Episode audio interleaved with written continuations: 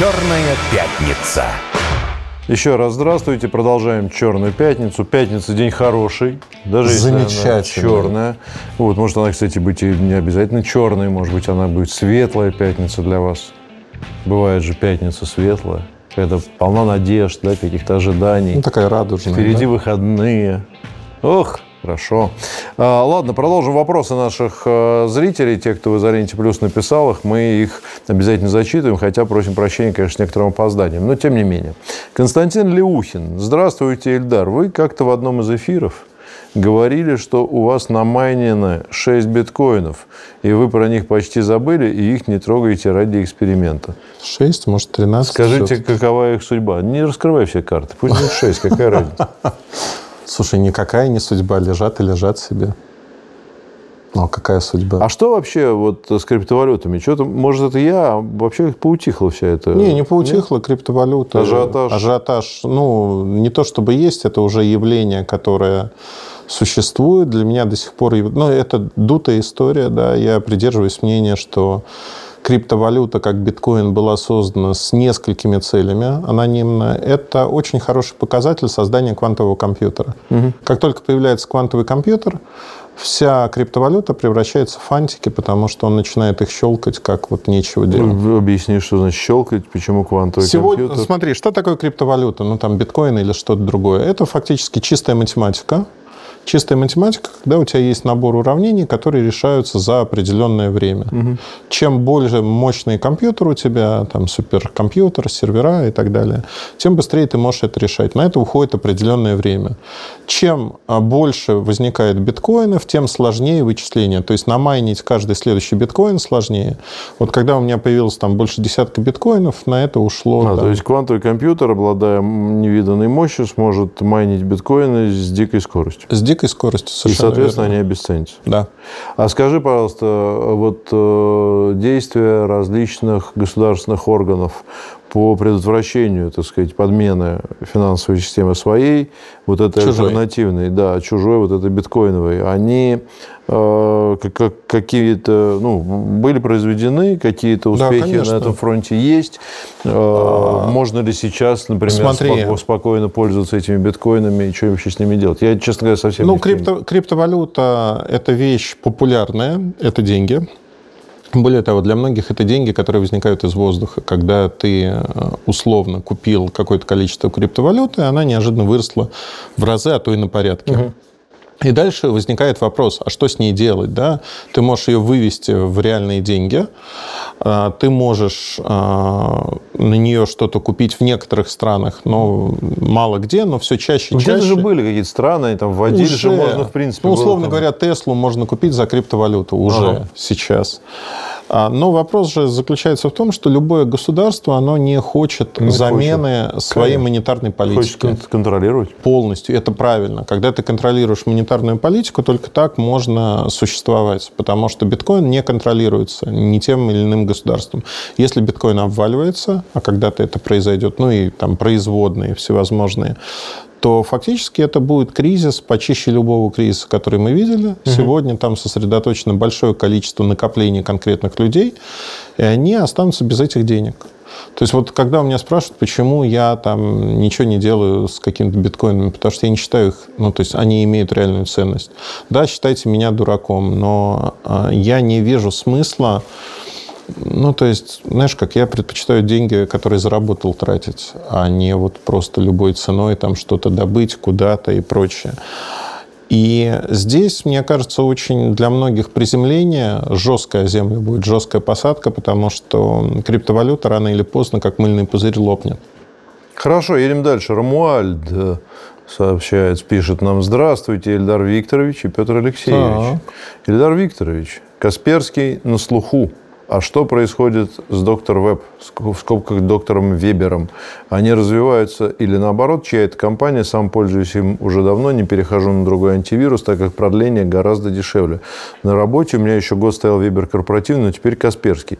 Можно добавлю я к этому вопросу? Давай, добавь. Я а, про антивирусы ну, естественно, вот когда были первые компьютеры, угу. в которые мы еще, как ты помнишь, сами умели, ну, не с тобой вместе, а, наверное, в разных параллельных мирах умели сами вставлять видеокарту, там, ну, менять да. в них, да.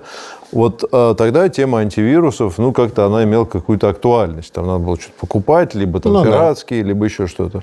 Я думаю, это были 90-е годы. С тех пор я вообще про какой-то антивирус и думать забыл. Я не знаю, чем отличается Касперский от некасперского там, и так далее. И мне кажется, что антивирус – это из какого-то мира, ну, либо оставшихся в том времени людей, либо каких-то гиков, для которых Нет. это реально там какая-то важная тема, от чего защищаться. Вот объясни мне роль и место антивируса в сегодняшнем мире, в жизни, не знаю, обычного человека, и заодно ответь на вопрос э, Рамуальда по поводу а, доктора Веба. И я не судьбы. помню, кому принадлежит сегодня доктор Веб с точки зрения там, акционеров инженеров и прочего. То есть он был изначально российским, остался ли он таким, не помню, честно. Mm-hmm. Но это можно посмотреть, но это не принципиально. Касперский – это огромный международный бизнес, а, который немножко из-за санкций всевозможного рода, которые начались еще до СВО против Касперского, ну, то есть Перед Касперским же выбор стоял очень простой. Либо порвать все связи с Россией, это рынок небольшой для Касперского, уехать на Запад, и стать своим. Ну, основной их рынок это B2B же, правильно? Да, в том числе B2B. То есть это не розница? Это там, не розница, это, не это B2B. Просто в свое время мы эти антивирусы да. там как покупали, что-то там на каких-то... Нет, сейчас многие люди покупают. Вообще цифровая гигиена такова, что от а антивируса... там не встроен автоматически? А, извини, у меня Mac. Зависит. Там, вот по-моему... У Мака, для Мака есть Касперский. Ага.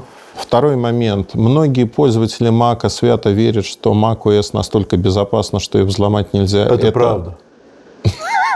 С надеждой спросил Петр, правда ли это? Нет, Петр, это неправда. Я показал, что я с надеждой верю. Ты веришь. Да я не знаю, что сломать ты кому я нужен. Нет, ну ты никому, возможно, и не нужен, но люди не так подходят да, к этому только вопросу. фотографии какие-то из, а, юности. Так, то есть у тебя фотографии из юности все-таки есть. А, окей. Так, Человек с ником Лолита 1472. Ну зачем ты сдал ну, слушай, свой, ну, свой, так сказать, не свой, твой. Мамбе?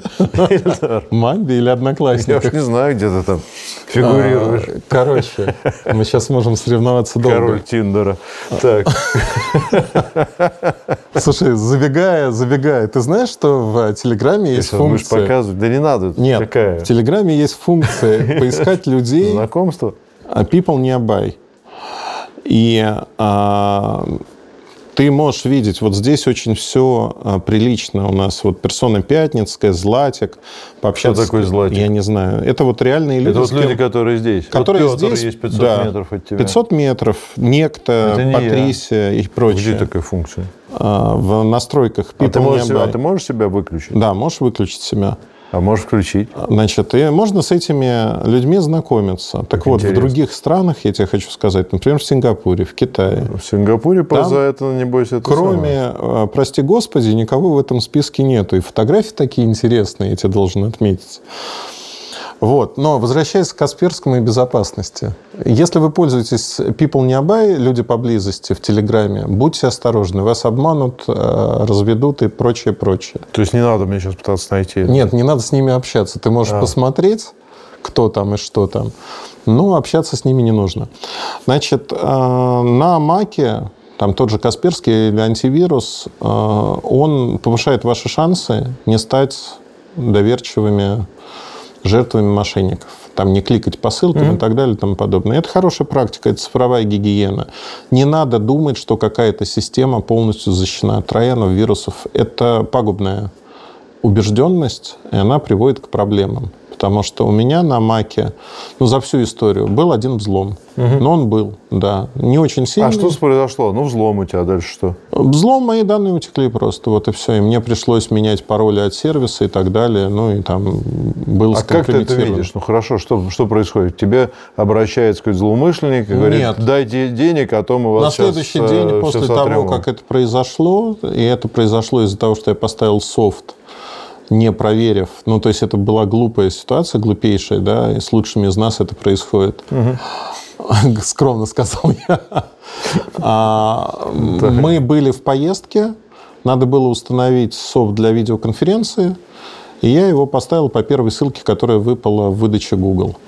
И это был не оригинальный сайт, это был сайт-подделка, вот, тем не менее, я поставил. Но к чести Google надо отметить, что на следующий день они мне сообщили прямо в браузере, что, дорогой пользователь, Вы вчера поставили левый софт, который украл ваши данные, пароли и так далее. Смените немедленно пароль. После чего все было хорошо. У меня вот никогда такого ничего не происходит. Не знаю. Ты ведешь не очень активную жизнь. Я вообще ноутбуком пользуюсь примерно да. раз в полгода. Ну, не очень активную Я жизнь. открываю, чтобы что-то напечатать там, а так у меня планшет, телефон и все. Ладно. Так. А, Вера. Вера спрашивает Эльдара. Доброе утро, Эльдар. По каким принципам вы заменяете технику? Я, я вам отвечу, Вера он, а, значит, кто ему, ему заносит? Все производители ему приносят всю свою технику. Вот. И еще некоторые, мне кажется, еще ему и доплачивают, чтобы он, значит, в эфире популярнейшей программы нашей «Черная пятница» а, с поразительно яркой и красивой видеотрансляцией еще и выкладывал ее всю на стол. Вот. И поэтому он ее не заменяет. А у него, знаете, сколько этих телефонов? Я у него, короче, прошу хоть один, дай мне попробовать. Нет, не дает. Ну так вот, обновляете заранее или пользуетесь, пока не умрет? А, зависит от типа техники. А на самом-то деле... На самом-то деле... Ну, Нормально, ну, да? Тут люди 6 лет с одним телефоном ходят. Я тебе больше того скажу. У меня лежит в э, сумке камера сейчас, которой 12 лет.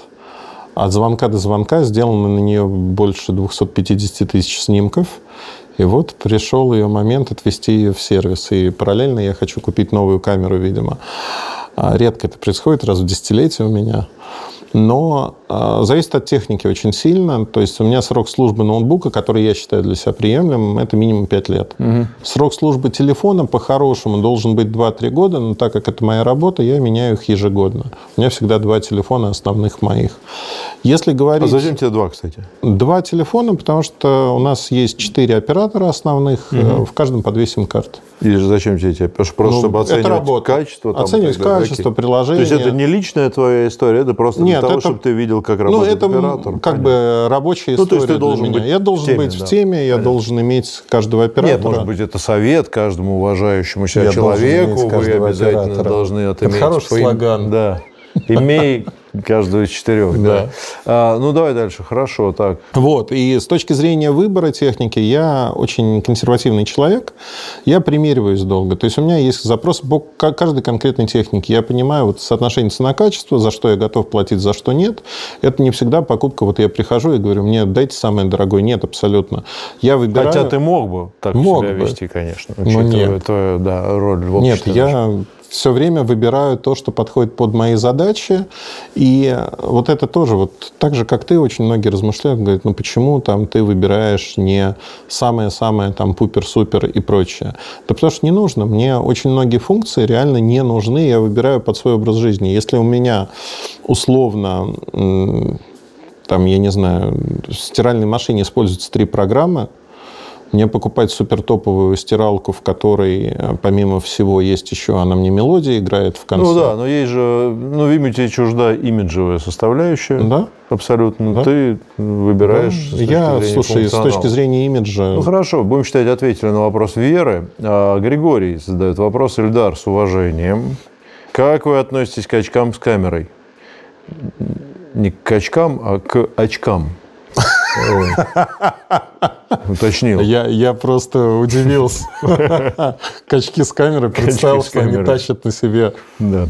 В будущем будут ли они более функциональными, например, как очки Тони Старка. Не знаю, кто такой Тони Старк, но вообще по очкам много, много всего же выходит. Сейчас что-то новое, да, кто-то сделал. Мы, по-моему, даже обсуждали это. Я обязуюсь написать список а, массовых кинокартин для Петра Алексеевича, чтобы на досуге он смог Кто такой Тони Старк, я не знаю. Тони Старк такой персонаж массовой культуры. Ну, ты посмотришь фильмы и проникнешься. Хорошо, не исключено. Значит, так вот, э, что а, очки? Сейчас кто-то, кто-то сейчас... Много кто делает умные очки. Ray-Ban сделал новые очки с э, компанией, признанной экстремистской в России и так далее. У меня, кстати, первое поколение Facebook? есть, да, который mm-hmm. Facebook. А, последний, да, Facebook? Последний, да. Значит, на сегодняшний день э, их можно называть умными, неумными, но самая главная фишка, она очень простая, что очки, которые находятся на тебе, имеют встроенные камеры, они могут снимать по движению глаз или каким-то словам окружающую действительность, видео и фото. Угу. Я, как человек, который по Калифорнии рассекал вот в этих первом поколении очков, я тебе хочу сказать, что в них есть, конечно... Гугловских еще или каких? В или... гугловских ходил, но э, с гугловскими сейчас расскажу. вот эти рейбаночки, они прикольные, они выглядят как очки. Но самое главное, что То когда ты на дебила хочешь, не похож в них? Не похож. Когда ты хочешь скрытно кого-то сфотографировать, ну вот был бы я извращугой какой-то, да, ходил и заглядывал куда-то, не туда, ну в помойке, например, да, ну, как-то залезать с фотоаппаратом в помойку не очень, а в очках заглянуть так и закрыть глаза, щелкнуть, почему бы и нет, как говорится. То есть это фактически а ты скрытное закрыванием глаз? Ну, можно так, да, на Google очках. Я тебе хочу сказать следующее, что многие люди, как ни странно, понимают, что ты в очках, в которых есть камера, и эта камера может снимать. И они на это реагируют, реагируют негативно. Для меня вот э, Google очки в запретном городе в Китае э, сидел человек, который продавал сувениры. Он увидел эти очки, люди вокруг стояли с телефонами и фотографировали его, и ему было пофигу. Но когда его попытались снять на очки, он mm-hmm. это увидел, он начал кричать, что нельзя снимать вообще и так далее. То есть восприятие плохое. Второй момент. Ну, это может со временем привыкнуть люди, если многие... Может быть. Хотя, с другой стороны, когда все ходят в очках, да. очень, очень странно выглядит. Ну, слушай, представь себе, ты приходишь в раздевалку, там стоит в таких очках человек, и разговаривает он по ним с кем-то или снимает окружающую действительность, ты не знаешь. В этом плане очень смешно в Японии. В Японии, когда ты пытаешься сфотографировать там а, школьницу, законным а образом. Там, а там, все пытаются. Мне кажется, да. они все только этим и заняты. Слушай, ну, в принципе, там на айфоне фактически у тебя раздается звук, ты его не можешь отключить. В, некоторых, в Японии, да? Да, в Японии. В некоторых случаях там... То есть, в принципе, контрабандные айфоны из России... Не будет работать. Да? Сразу понимает, что в Японии включается звук, и второе, потому что там есть проблема ага. такая. А, Та... ну да, они программно да. это тоже могут предусмотреть. Второе, то, что какие-то части тела, которые ты фотографируешь, могут просто закрываться квадратами. Все. Даже если ты это осознанно делаешь с разрешением другого человека и прочее. Okay. Ну, то есть это такая цензура. И э, мне кажется, что все-таки должна быть определенная приватность, когда люди не ходят в таких очках где угодно. Ну, потому что есть вещи, там, спортзал, бассейн, раздевалка, ну и так далее. Ну, хорошо, давай функцию фотографии мы вроде разобрались. Если ее оттуда убрать, есть ли у них смысл вообще и будущее у них? Будущее ну, там же есть. дополненная реальность, там дополненная показатель реальность, поворотов, экран там, иди и налево, прочее. направо, То вот магазин, там здесь, слушай, здесь да, распродажа и так далее. Определенно будущее есть. Насколько оно широкое, яркое.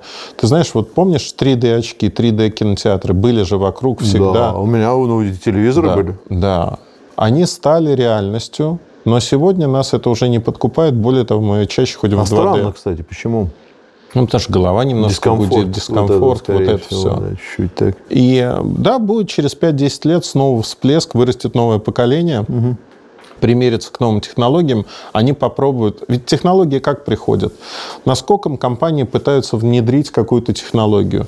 Дальше она не внедряется массово, идет откат. Ну, то есть она остается в каком-то виде. Проходит 10, 15, 20 лет, снова что-то новое нужно, а давайте 3D попробуем. 3D ведь не первый раз на нашей... Да, да, ну даже в Москве, да. кто не помнит, был специальный зал О, в кинотеатре да. «Октябрь». Спортлото 82 там показывали. Там показывали какой-то... Без... Почему-то там все время показывали фильм «Ученик лекаря». Да, тоже, да. кстати. Вот «Спортлото 82», я помню, я там смотрел. Вот, а, да. Ученик он лекарь... как-то он назывался стереоскопический да. или какой-то там еще что-то такое. Ладно, поехали дальше. Поехали еще дальше. есть несколько вопросов. Пять минут у нас осталось. Сейчас все сделаем. А, три вопроса как раз на пять минут. А, Болит. Сергей Стрелков. Вопрос, скорее всего, уже на белоскомину, но госуслуги сейчас активно предлагают подтвердить свои биометрические данные. Можно попросить Ильдара Викторовича обозначить плюсы, минусы, преимущества, опасности и, главные перспективы перспективы практического использования подтвержденных биометрических данных, данных их, их там аж три уровня, на третьем заменяет паспорт. Где они могут его заменить? Ну, я не знаю, где можно заменить паспорт на сегодняшний день. Пока, мне кажется, нигде. Биометрии заменить его нельзя. Mm-hmm. Паспорт вам нужен в любом случае. Но, во всяком случае, я не видел таких присутственных мест, где с помощью биометрии что-то можно сделать. Значит, э, даже если украдут вашу биометрию, использовать ее нигде невозможно. Ну, то есть причин для того, чтобы ее украли, тоже нет. Бояться нет смысла никакого. Я не вижу действительно. Я всегда вот противников биометрии спрашиваю, как и где можно использовать эти данные.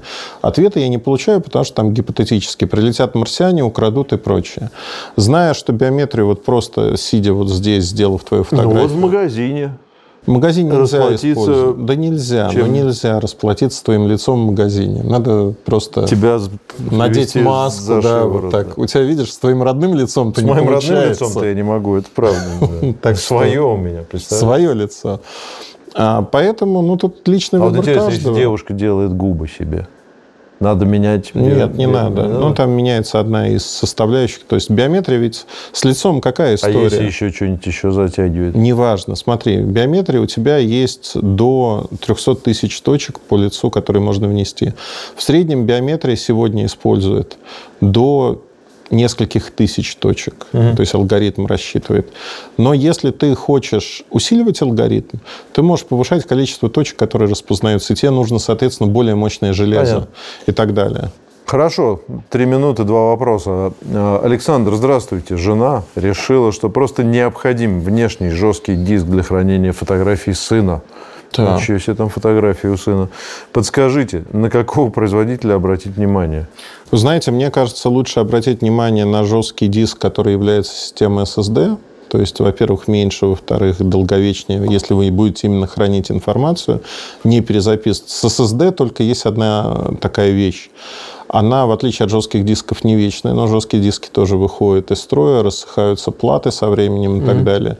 Поэтому SSD лучше, но периодически нужно делать обновления. Вот у меня система построена, я не знаю, правильно или нет, очень просто. Я храню всю информацию нарастающим остатком. Это несколько систем, там, жесткий диск SSD. И раз в несколько лет я покупаю просто более емкие модели, на которые записываю все, что было до того. Mm-hmm. И это позволяет вот перетекающим остаткам, но это целая процедура, да, нельзя ну, просто да. записать и забыть. Да скорее всего, вы это все потеряете в конечном итоге. Проблема в том, что самая большая философская, что потом с этим делать, кто это может вообще Непонятно. посмотреть, непонятно. Я поэтому давно плюнул, что сохраняется, то и сохраняется. Где, не знаю.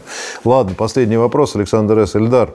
Сегодня каждый банкомат в РФ работает на OS Windows.